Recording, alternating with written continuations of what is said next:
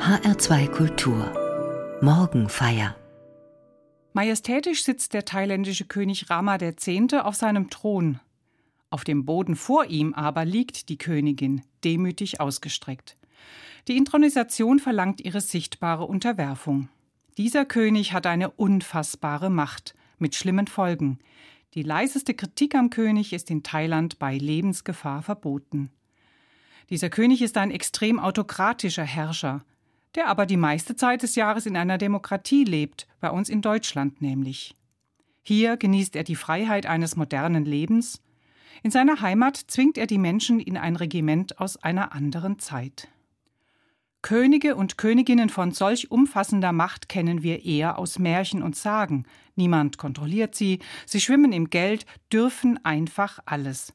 Das sind Lebensweisen, die uns heute fremd sind. Es gibt aber, die Regenbogenpresse zeigt es, offensichtlich auch jetzt ein unstillbares Bedürfnis nach Bildern und Geschichten von gekrönten Häuptern. Je glamouröser oder skurriler, desto besser. Vermutlich möchte aber hier niemand mehr in einer Monarchie leben, die den Menschen entrechtet. Die Königinnen und Könige in unseren Nachbarstaaten haben zum Glück nur noch sehr begrenzte Funktionen und Rechte. Freiheit, Gleichberechtigung und Demokratie sind schließlich sehr hohe Güter, die unser westliches Leben bestimmen. Da haben Könige und Königinnen keinen so großen Platz mehr. Die katholische Kirche feiert heute den Christkönigssonntag. Da wird Christus als der König gefeiert. Jedes Jahr fremdle ich von neuem mit diesem Tag und frage mich, worum geht es da heute? Gerne singe ich Christus Sieger, Christus König, Christus Herr in Ewigkeit. Gleichzeitig sehe ich vor meinem inneren Auge große Wandbilder in manchen Kirchen, wie Christus vorne an die Wand gemalt ist als Weltenherrscher. Auf diesen Bildern schaut er meistens sehr ernst auf uns. Christus, der König, der alles im Blick hat. Als Kind habe ich mich vor solchen Bildern gefürchtet. König ist ein sehr alter Name für Jesus Christus. Schon die Sterndeuter, die später selber drei Könige genannt werden, suchen den neugeborenen König. In vielen Bildern und Worten der Bibel wird Jesus als König bezeichnet, als König der Könige, als Sohn des Höchsten, als Sohn Davids. Da ist vom Thron die Rede und dass seine Herrschaft kein Ende hat. Und dann gibt es noch diese Szene vor Pilatus, der ihn verurteilen soll. Nach allem, was er über diesen Jesus gehört hat, fragt er, Bist du ein König? Und Jesus bestätigt das. Ja, du sagst es. Der Evangelist Johannes legt ihm in den Mund, ich bin ein König, ich bin dazu geboren und in die Welt gekommen, dass ich für die Wahrheit Zeugnis ablege. Jeder, der aus der Wahrheit ist, hört auf meine Stimme. Was also hat es auf sich mit Christus, dem König?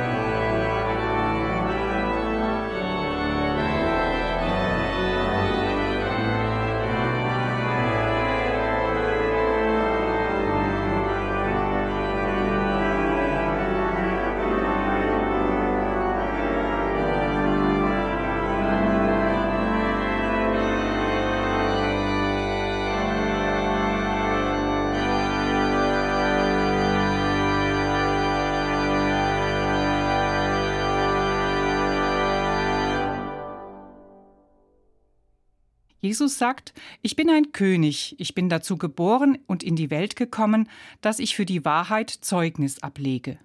Jeder, der aus der Wahrheit ist, hört auf meine Stimme. Mit diesen Worten gibt er die Richtung vor, wie er König sein versteht. Er will keine irdischen Machtansprüche und keine Unterwerfung. Bei euch soll es nicht so sein, sagt Jesus einmal. Seine Königsmacht ist anders. Es ist die Macht der Barmherzigkeit und der Liebe. Jesus möchte den Menschen vom Reich Gottes erzählen und sagt, vor diesem Gott braucht ihr euch nicht zu fürchten. Es ist ein barmherziger Gott.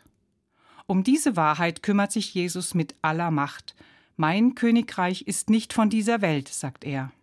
Damit ist alles gesagt. Die menschlichen Vorstellungen von Königtum und Königreich stehen Kopf. Er ist ein König, der den Menschen dient. Er spricht durchaus von Macht, aber von der Macht zugunsten der Menschen, von der Macht gegen das Böse. Es ist auch eine Macht, die die Menschen nicht ohnmächtig machen will, sondern ihnen ihrerseits Macht gibt. Das ist der Verhaltensrahmen für seine Nachfolgerinnen und Nachfolger.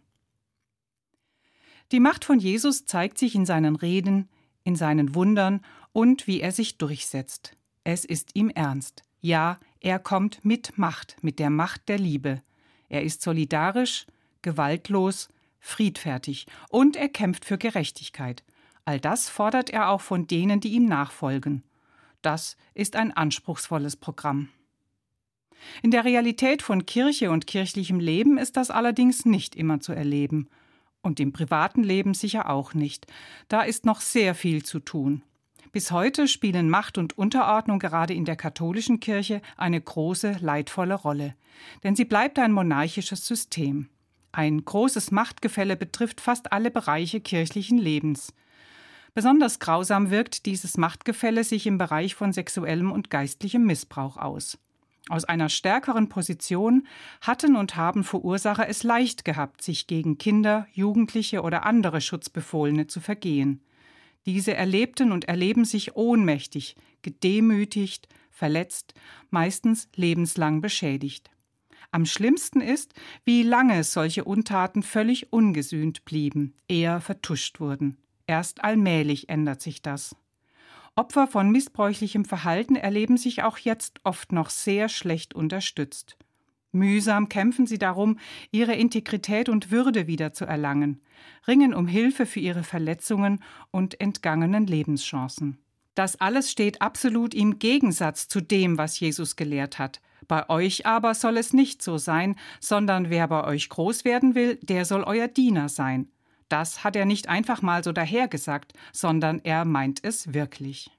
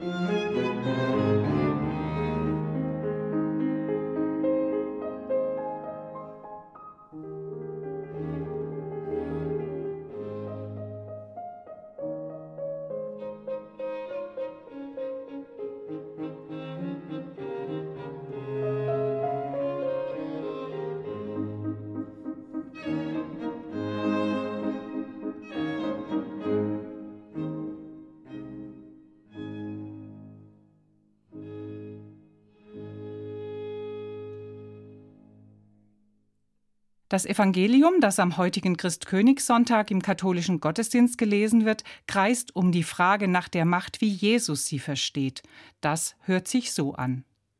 In jener Zeit sprach Jesus zu seinen Jüngern Wenn der Menschensohn in seine Herrlichkeit kommt, wird er die Völker voneinander scheiden, wie der Hirt die Schafe von den Böcken scheidet. Er wird die Schafe zu seiner Rechten stellen, die Böcke aber zu seiner Linken.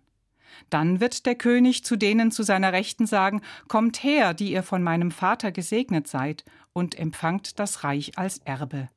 Denn ich war hungrig, und ihr habt mir zu essen gegeben. Ich war durstig, und ihr habt mir zu trinken gegeben. Ich war fremd, und ihr habt mich aufgenommen. Ich war nackt, und ihr habt mir Kleidung gegeben. Dann werden ihm die Gerechten antworten und sagen, Herr, wann haben wir dich hungrig gesehen und dir zu essen gegeben, oder durstig und dir zu trinken gegeben?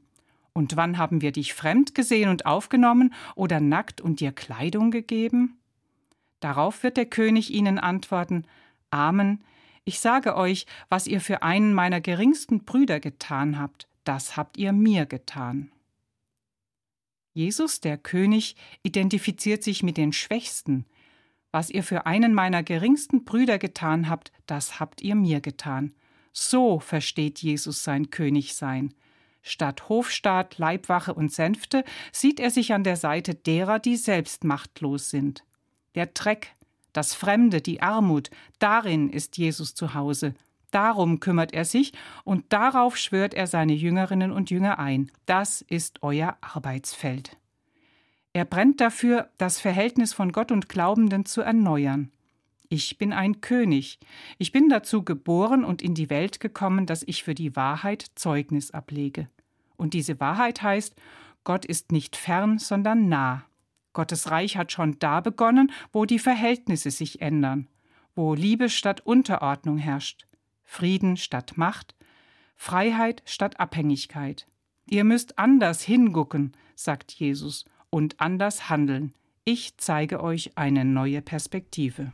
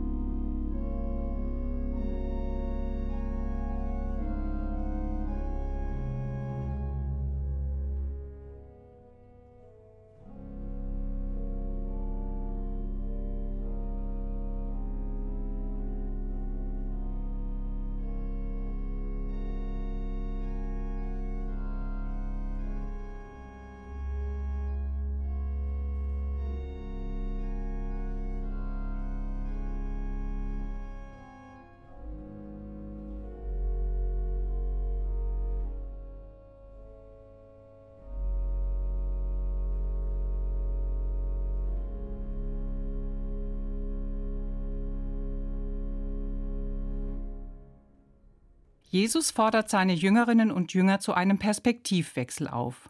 König sein, das heißt jetzt radikale Einfachheit und von Jesus aus gesehen bedeutet es sogar Diener sein.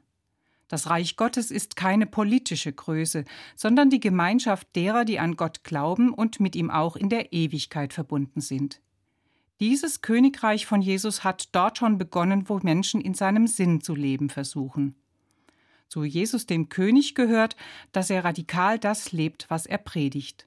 Zu ihm gehört auch, dass er ohnmächtig am Kreuz landet. Seine Königskrone hat Dornen. Für die, die an Jesus glauben, hat das eine große religiöse, ethische und moralische Bedeutung. Jesus will, dass sie mitarbeiten an seinem Reich. Das ist nicht wenig und es kann durchaus schwer sein. Papst Franziskus zum Beispiel betont unablässig die Sorge um die Armen.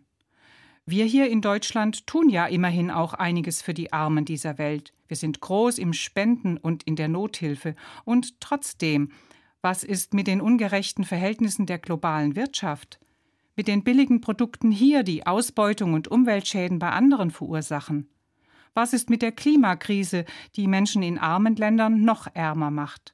Was mit den Folgen der Corona-Pandemie, die etliche Länder noch viel härter trifft als uns? Wenn Christus mir in den Mitmenschen begegnet, muss das doch Folgen für mein Verhalten haben, für die Art und Weise, wie ich lebe, rede und was ich kaufe, auch für meine politischen Einstellungen. Tatsächlich stelle ich mir persönlich immer wieder die Frage, was kann, was muss ich da tun? Kann ich mein Verhalten noch weiter ändern?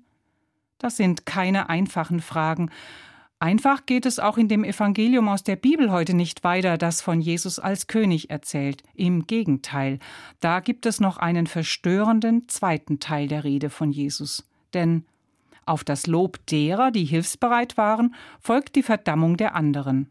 Da heißt es, dann wird er zu denen auf der Linken sagen, Geht weg von mir, ihr Verfluchten, denn ich war hungrig und ihr habt mir nichts zu essen gegeben. Ich war durstig, und ihr habt mir nichts zu trinken gegeben. Ich war fremd, und ihr habt mich nicht aufgenommen.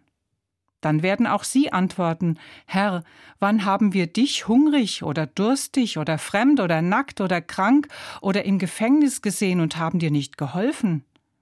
Darauf wird er ihnen antworten Amen, ich sage euch, was ihr für einen dieser geringsten nicht getan habt, das habt ihr auch mir nicht getan. Es ist Jesus ernst. Am Ende unseres Lebens werde ich Rechenschaft ablegen müssen. Manchmal hilft mir dieser Gedanke in schwierigen ethischen Situationen. Dann überprüfe ich mein Verhalten noch einmal, was würde Jesus an meiner Stelle tun? Was würde er mir raten, wenn zum Beispiel jemand meine Unterstützung braucht, mich dies aber selbst in Schwierigkeiten bringen könnte?